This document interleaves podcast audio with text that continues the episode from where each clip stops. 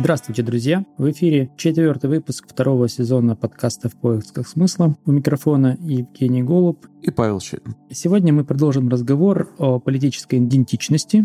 Речь пойдет о некоторых загадках и тайнах, и мы от сравнительно недавнего прошлого обратимся несколько вглубь веков. Какие века мы сейчас погрузимся? Мы уходим в средневековье, причем в средневековье арабского мира, если быть точнее, от Северной Африки до Египта. Суть в том, то, что сегодня мы будем говорить о некоторых открытиях и наблюдениях, сделанных одним из величайших политических теоретиков Ибн Хальдуном, это такой вот арабский исследователь. Мало известен в западной культуре относительно, в то время как на Арабском Востоке считается основным теоретиком вообще того, чтобы мы называли политологией. Но нам он будет тоже интересен и очень полезен, потому что в силу крайне интересной биографии человек, он же, он сначала пытался практикой заниматься полжизни вот этой политической борьбы, советниками, а под конец именно написал мощный основательный трактат, который называется «Введение Мукадима», то есть это вообще введение в такую науку. То есть он себя историком считал в каком-то смысле. И, соответственно, в этом трактате сделано несколько ключевых наблюдений о природе политических идентичностей, о природе власти и о том, то, что в ней есть сущностное, а то, что наносное, я бы сказал. Для нас интереснее момент в том, то, что Хальдун позволяет нам вычленить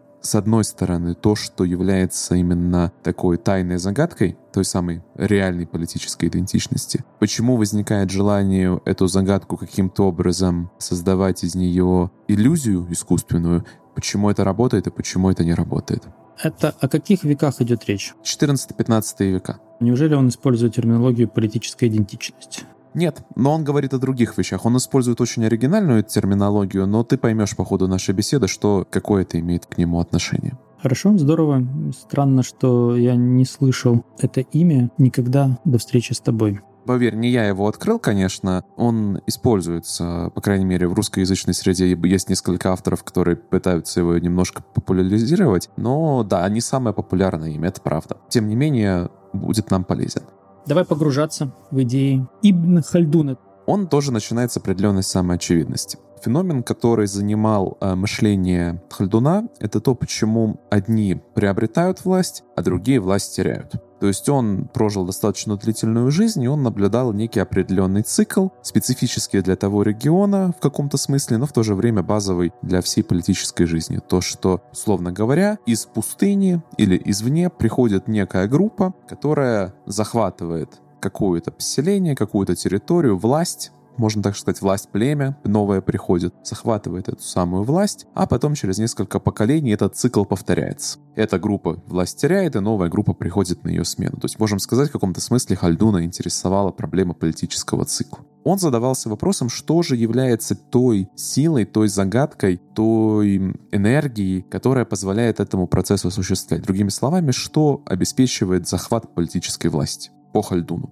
Вот этот вопрос его интересовал и как практика, и как теоретика. Так вот, ответ Хальдуна был очень интересен. Его основное и самое, это то, чем он известен больше всего наблюдение, это арабское слово «асабият» или «асабия», которое на английском традиционно переводится как «group feeling», а по-русски, наверное, это лучше всего переизвести как некое чувство сплоченности или, можно сказать, внутренней спайки, чувство внутренней солидарности. Понимаешь, да, уже почему это будет тесно связано с проблемой идентичности? Ну, групповая идентичность просто звучит в этом. Да, но дальше будут очень много нюансов. То есть по Хольдуну это именно такая свойство групповой идентичности очень важно. Он не говорит об идентичности, он говорит о том, то, чем она цена. А именно вот этом способности в силу чувства внутренней сплоченности быть эффективней, сильнее, жестче, более мобилизованной, чем ваши политические конкуренты. И именно благодаря этому свойству, доверию по-хорошему внутри группы, готовности жертвовать собой друг за друга внутри этой самой группы, и вы захватываете политическую власть. То есть по Хольдуну, то есть дальше вступает идея о том, то, что он очень много размышлял на тему географии, природа очень сильно влияет на это самое чувство. По Хольдуну жители городов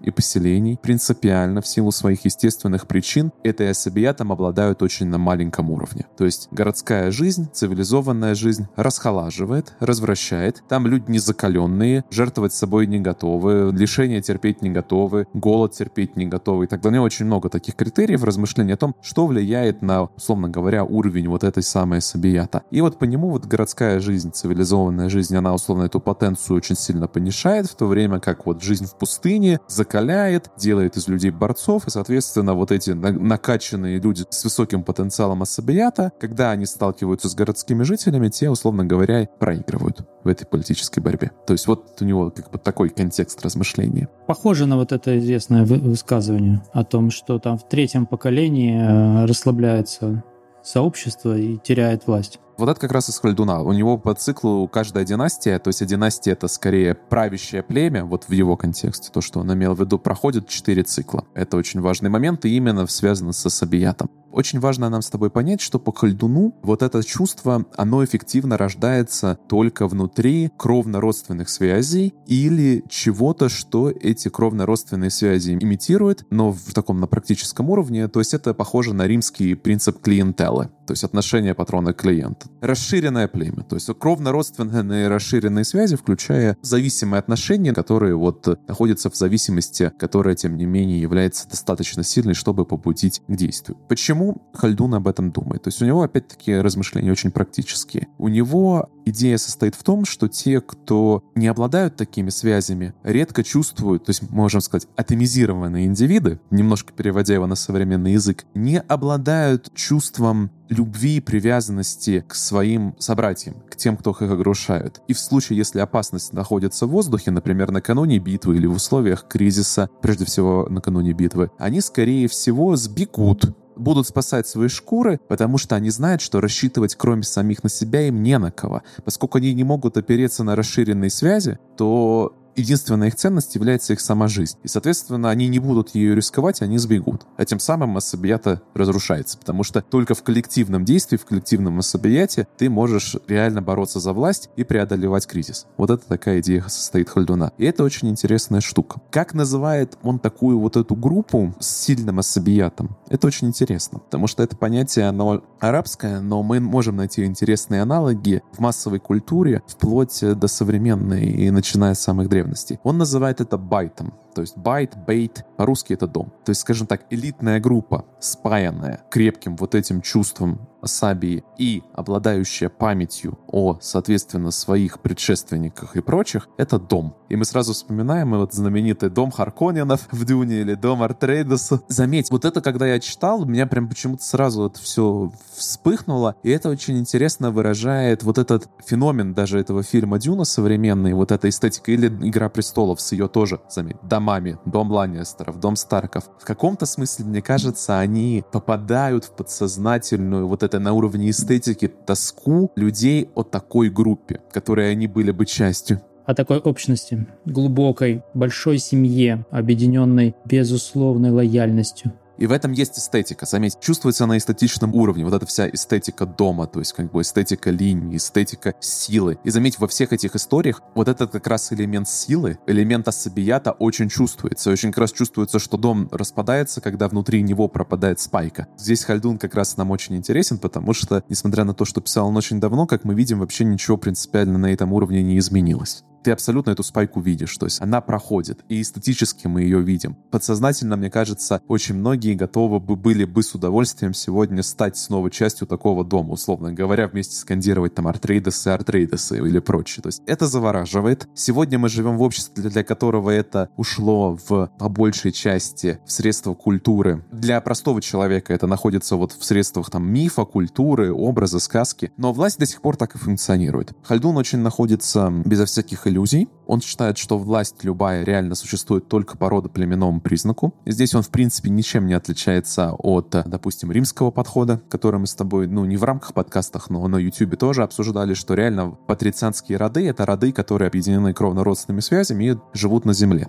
являются владельцами собственности, условно говоря, того или иного политического сообщества. Но параллели проводятся однозначные. То есть, условно говоря, тоже род, который обладает памятью, политическими амбициями, внутренними спайками на основе кровно-родственных отношений, либо клиентских отношений. Ну, клиентские отношения — это тоже своего рода родственные отношения. Фактически они напоминают очень близко. Патрон как патро, как отец. Как старший клиент, как э, младший родственник, как зависимый член семьи. И фактически это просто большая семья. Интересно, сразу набегает много мыслей в голову о том, что на сегодняшний день в силу нашей атомизации вот те, кто способен создавать такие дома, они получают всю нерастраченную энергию человека. Да, то есть вот это сразу жизнь человека обретает смысл, он обретает систему координат, преданность клану, роду, дому. Думаю об этом сейчас, я думаю, хм, здорово, это дало бы мне ощущение силы, это дало бы мне ощущение защищенности, чего сегодня так людям не хватает, уверенности. Да, те, кто способны такое гарантировать, предоставить или создать хотя бы ощущение, могут дойти далеко в деле получения власти. Так что это к вопросу о том, то, что в истории реально ничего не меняется, потому что человеческая природа не меняется. Но Хальдун идет дальше. Он очень критичный, опять-таки, потому что он за жизнь насмотрелся столько всего всякого, то, что вот у него каких-то иллюзий не было вообще. И он прямо говорит об отношениях, если угодно, формы и содержания. Потому что он видел очень много домов, которые очень родовитые, престижные, прочее, прочее, прочее, которые были уничтожены, провалились полностью и так далее. И поэтому он радикальным образом всегда подчеркивает то, что первично именно содержание, а не форма. Дословная цитата. Ну, вот эти родословные, он называет это pedigree, то есть родословные, полезны только в той мере, в которой они приводят в жизнь чувство сплоченности, которое является следствием э, кровно-родственных связей. И в конечном итоге, которое ведет к взаимной помощи и привязанности. То есть это не должна быть имитация, это должна быть реальная живая энергия, связь, поддержка. Да, это принципиальный вопрос, потому что это главный вопрос, который, на мой взгляд, где Хальдун становится реально актуальным для всего нашего современного понятия, в том числе и понятия национальной идентичности. Сейчас мы к нему перейдем. Хальдун об этом не писал, тоже будет мое размышление, но сначала нужно зафиксировать, что по Хальдуну вот эта вся эстетика дома, идея дома, идея группы — это все вторичное от ее способности к действию. То есть если ваша группа не обладает способностью к действию, он делал акцент на действии как на борьбе за власть, ну, тем не менее, но мы можем представить в целом, в широком смысле действия, то есть действие как взаимопомощь и взаимная привязанность, то есть готовность совместному вот этому коллективному действию. Вот в той мере, какой вы к этому не способны, вот, вот все остальное вообще не важно. Телега и лошадь — очень важный момент. То, что для Хальдуна первично именно это. А дальнейшее — это именно раскрытие того, как это может быть оформлено, представлено во внешнем образе. И это очень важно, потому что здесь, например, Хальдун спорит с другим современным философом Аверойсом, был такой, может, слышал, он более известен немножко. И тот, например, писал о том, то, что престиж принадлежит к людям, которые являются древними поселенцами в этом самом городе. То есть, по сути, патриции Патриция. Аверойс говорит, что престиж принадлежит Патриция, и, соответственно, от этого выстраивает, вот, условно говоря, как должно быть организовано управление. Хальдун гораздо более четко говорит о том, то, что важно не это само по себе, а именно дееспособность. Он так э, иронично шутит, что если человек принадлежит группе, которая просто долго живет в этом городе, ему нисколько не поможет, если эта группа не такова, что ее боятся остальные и слушаются ее приказов назовем это так. То есть природа власти, да? И здесь он, по сути говоря, спорит с вот этой проблемой аристократии истинной и аристократии ложной. То есть да, любая власть всегда будет организована по родовому принципу, но это не значит, что любой род реально может обладать властью. Или хуже того, род, который властью обладал, эту власть тоже может потерять. Просто проблема в том, что это все очень сложно отслеживать, наблюдать и замечать. Выражаясь математически, это необходимо, но этого недостаточно. Наличие таких родовых связей, названия домов, необходимо обладать потенцией некоторой. Да, асабият. Первично ваша способность действия. Ну, то есть действие может быть разное. В контексте борьбы за власть он говорит, это то, что внушать в других страх. Он очень цинично относится к человеческой природе, в каком-то смысле ближе к гапсианскому. То, что человек человеку, то есть его нужно принуждать, то есть у него в этом смысле идет гапсианская идея, но с точки зрения практической очень понятно. То есть если ваш дом не может заставить другие слушаться, то он не политический дом, то значит он слабый дом. То есть у него вот такая идея.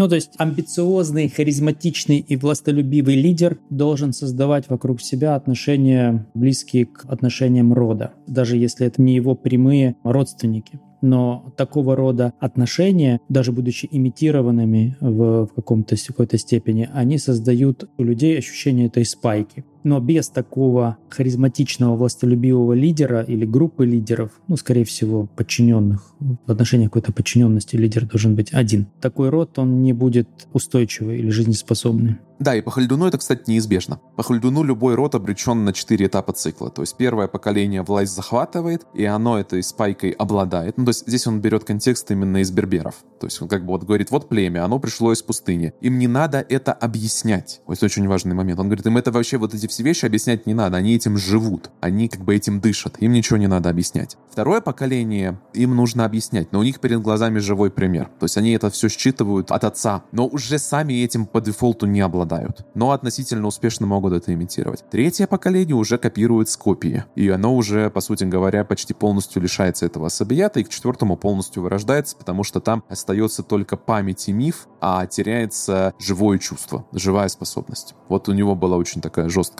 Живой опыт вот этого выживания плечом к плечу, локоть к локтю. Да, и остается только имитация. То есть по Хальдуну это неизбежный процесс, а потом приходит следующее племя из пустыни, и, соответственно, это все стирает. Сносит потомков предыдущего. Да. И в той или иной мере этот цикл, в принципе, справедлив. Ну хорошо, а если перенести это рассуждение на современную почву, что у нас получится? Элитные группы — это смена элитных групп. То есть, условно говоря, у тебя приходит элитная группа, которая власть реально получает в борьбе, и она сильная, крепкая, и она вот жесткая. Идеальный, я тебе скажу, идеальный пример цикла Халдюна — это Советский Союз. Mm, hmm Он даже хронологически ложится идеально в Советский Союз. Вот у тебя приходят большевики первые, да, и ты видишь вот этот особият. Вне зависимости от того, как ты к ним относишься, но вот это чувство спайки, насколько вот эта вся их готовность, это все безумные фанатики. Но безумные фанатики обладают прекрасным чувством спайки по Хальдуну. Да, партия превыше всего, старые партийцы, верность партии. Ну, партия была таким домом да, на второе поколение это сталинское вот этот период с 30 по 40 ты видишь, это уже скорее имитация того, то, что было. Ну, во-первых, еще многие живы из первого поколения, во-вторых, это относительно сильно, и неудивительно в этот момент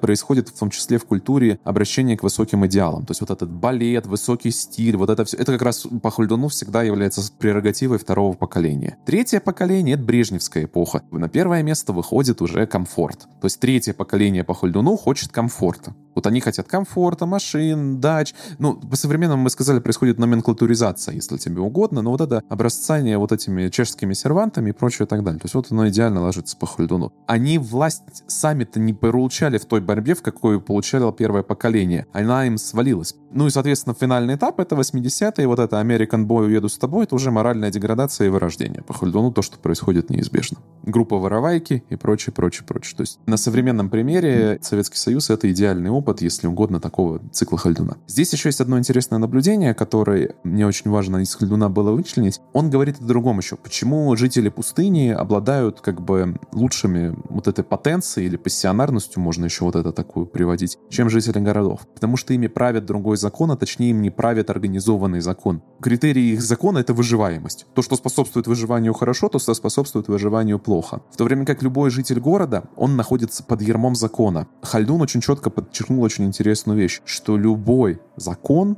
он в каком-то смысле содержит в себе элементы рабства и оскотинивания человека. С одной стороны, он подавляет волю, Хольдуну в том числе, здесь мы вспоминаем Ницше. По сути говоря, он подавляет вот этот элемент сильного сверхчеловека через свое законодательство, то есть в массах.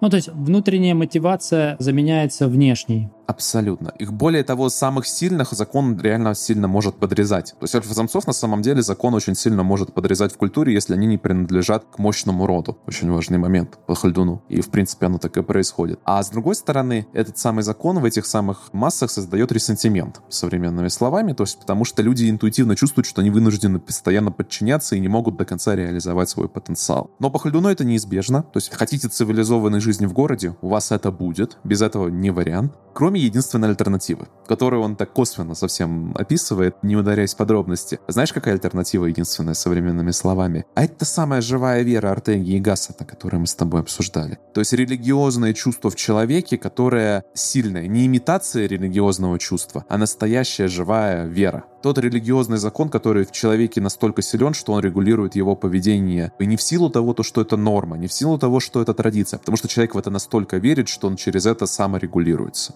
Но как эта живая вера может возникнуть в разлагающемся обществе всякого рода имитаций?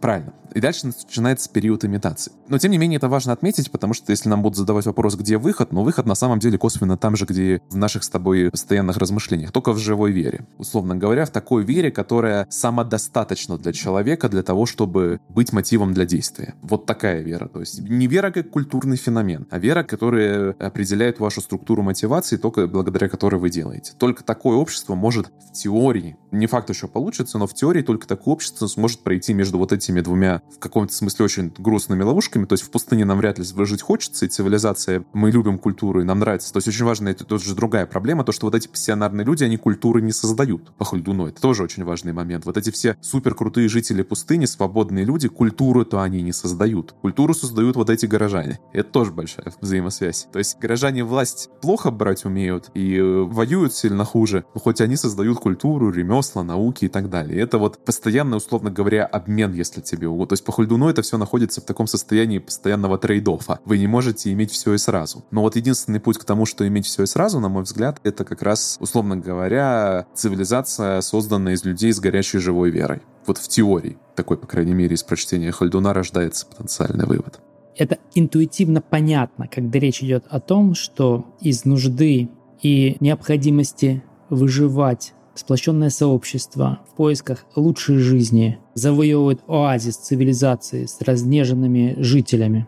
Очевидно, что они присваивают себе плоды культуры, которые могут развивать уже потомки завоевателей. Но я все-таки не могу понять, чего вдруг у них должна образоваться живая вера, вот если продолжать этот цикл? Это акт проведения. Но он мусульманин, он там пишет о вот сподвижниках пророка. То есть в них она горела, условно говоря. Он пишет, что вот им объяснять ничего было не надо тоже. Она в них просто горела, этот религиозный закон. У него какая проблема? То есть его тезис. Любой закон, по сути говоря, скотинивает и кастрирует человека, но вот он говорит, есть кейс, сподвижники пророков, которых такого мы не наблюдали. Наоборот, они были настолько крутыми, то что закон их только вдохновлял и вел вперед. И он говорит то, что только тот закон, который рождается, по сути, из глубокого внутреннего религиозного чувства, может избежать проблемы оскотинивания от просто его наблюдения. Что имеет прямое отношение к нашему, повторюсь, выпуску «Рабство и свобода»? Это вот как раз в ту же самую категорию. На самом деле имеет самое прямое отношение. Условно говоря, если мы хотим вылечить сообщество, обреченное на разложение в силу вот этих естественных законов, открытых или описанных Альдуном, то мы должны были бы, по идее, привить ему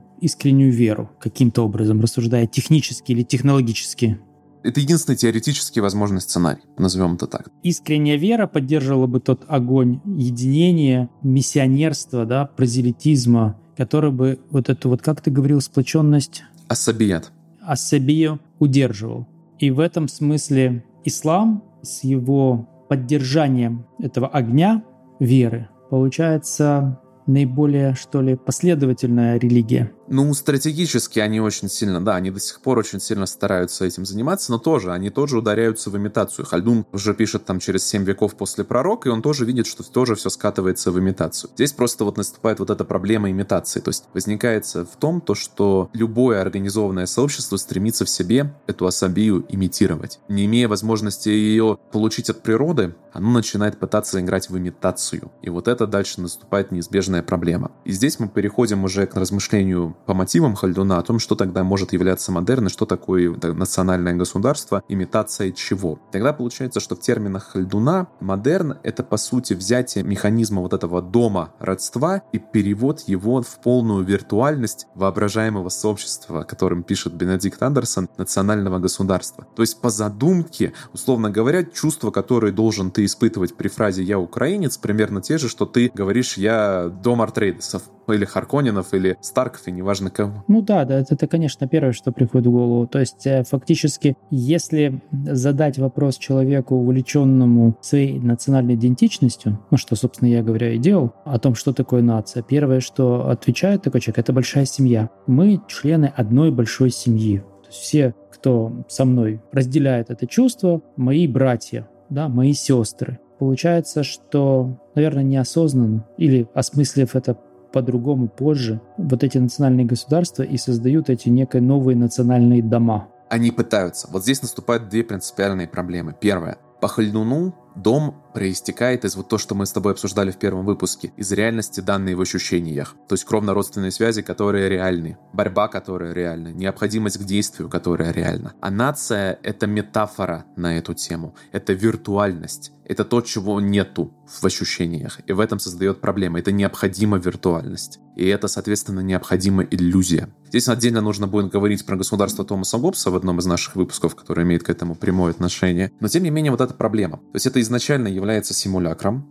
но ведь вот эти все дома, о которых мы говорили, они же тоже имитировали семью. На самом деле большой дом не является семьей в таком смысле слова. Правильно они являются расширенной семьей. Все равно там есть реальность данная в ощущениях. Ты этого патрона прийти и пощупать можешь часто. Там есть феномен аудиенции. А главное, есть феномен более важный. Недаром я с этого заострил внимание в начале нашего разговора. Есть проблема действия. То есть эти дома реально действуют. А как нация действует? Через политическую элиту, через тех, кто берутся представлять ее. Да, и вот начинается вот эта вся история с представительством, которая тоже является необходимой шизофренической манипуляцией, потому что в реальности действуют вот эти кровно-родственные группы внутри нации, но не сама нация. Нация действовать не может. То есть внутри дома нация есть несколько домов, которые представляют собой какие-то группировки, элиты, и уже внутри этих домов дома ведут свою борьбу в поле нации, присваивая себе то одна, то другая право эту нацию представлять и призывая остальных сплотиться вокруг их группировки, чувствуя себя членами вот этой вот выдуманной семьи. Тут заложено нерешаемое противоречие в этой модели именно в хальдунских терминах, потому что у тебя получается два принципиальных контура, которые вообще-то с друг с другом никаким образом не сочетаются. Эти дома, они-то по сути транснациональны. В современной реальности они-то вообще между собой очень по-другому взаимодействуют. То есть есть симулятор дома нация и есть реальный дом транснациональной группировки, и они лихо манипулируют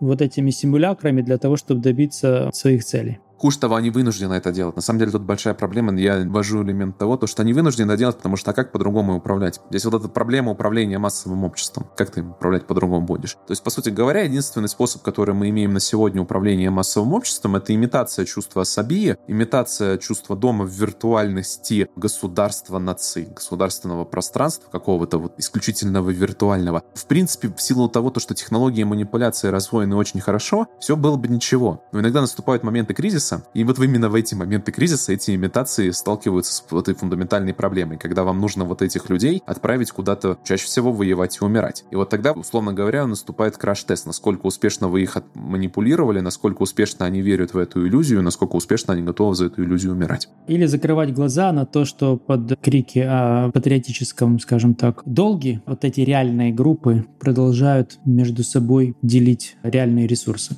Типа того. В теории модель большого дома могла бы работать. Но, повторюсь, у нее есть четко измеримый предел, по которому мы можем это отслеживать. А это коллективное действие. То есть вот этот дом может существовать только в том масштабе, в каком вот эта коллективность способна на осмысленное коллективное действие, объединенное чувством ассабията. Я еще бы, знаешь, что ввел бы сюда измерение временем, потому что не только насколько способна, но и как долго.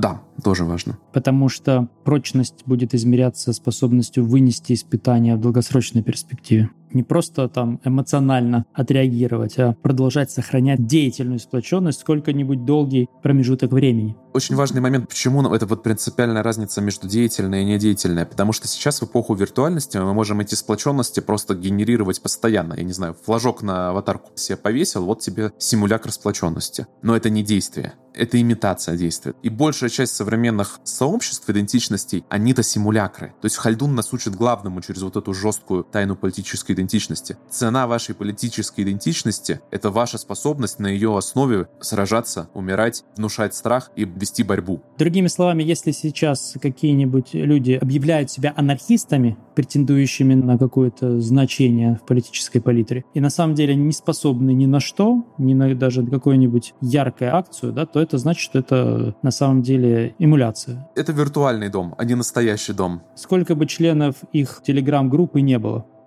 Хальдун очень жесток. Он говорит, ваше мнение вы можете оставить в одно место. Вот в реальности важно то, насколько вы действовать способны. Не важно, сколько у вас подписчиков, важно, сколько человек могут выйти на улицу, если вас посадят в тюрьму за ваши убеждения. Более того, и на что эти тысячи будут способны. То есть очень важный момент. Они готовы тоже выйти и просимулировать, или они готовы выйти и махаться? По Хальдуну вот это все важно. Вот эти категории важны. Но давай не только разрушительно, тут очень важный момент. Насколько они готовы в случае, допустим, природной катастрофы прийти к вам на помощь? Насколько они готовы, я не знаю, если у вас там сгорел дом, отстроить вам этот самый дом? Насколько они готовы вас финансово поддержать, если еще что-то? То есть тут не только речь идет, конечно, о силе, но всегда речь идет о действии. И здесь мы можем сделать вот этот общий такой промежуточный вывод нашего четвертого выпуска, то, что только та политическая идентичность имеет ценность, которая приводит к действию, которая способна действовать. Ну или я бы так сказал по-другому. Реальность политической идентичности определяется способностью людей, которые себя отождествляют с этой идентичностью, каким-либо действием, желательно конструктивно. Если такой способности нет, то это косплей это косплей дома. Условно говоря, ты не дом Артрейдесов, а ты нарядился в костюмы дома Артрейдесов, и вы ходите на комик-коне. Вот это вот это. Да, да, да, да. Вот такой вот образ родился. Ну и сегодня как раз обилие такого рода симулякров нужно иметь возможность не обольщаться и не поддаваться иллюзиям, а оценивать ту или иную силу, которая называется политической, по способности к действиям. В конце, по рекомендации подписчиков, нам спросят им задавать вопросы. Я бы порекомендовал им задуматься и задать самим себе вопрос, а частью какого дома настоящего вы являетесь, или являетесь ли вы вообще, потому что вполне возможно, что вы не являетесь никаким, и тогда вы являетесь несчастным атомизированным индивидом, который от этого в том числе, возможно, и страдает. И каких частью виртуальных домов либо вы себя причисляете, либо вас к ним причисляют, и почему. То есть вот об этом бы я вас предложил задуматься все, уважаемые слушатели. И не страдаете ли вы от того, что вы не являетесь частью какого-либо дома? Ну что ж, здорово. Я предлагаю на этом попрощаться с Ибн Хальдуном. Я думаю, в комментариях или материалах к этому выпуску мы оставим ссылки на его труды. Ну, возможно, мы ближе к концу сезона снова к нему вернемся. Ну что ж, здорово. Спасибо всем, кто нас э, дослушал до конца. Будем рады узнать ваш ответ на вопрос Павла. Приглашаем присоединяться к нашему сообществу в Телеграм. И до новых встреч. Да, до новых встреч, уважаемые слушатели. Всех вам благ.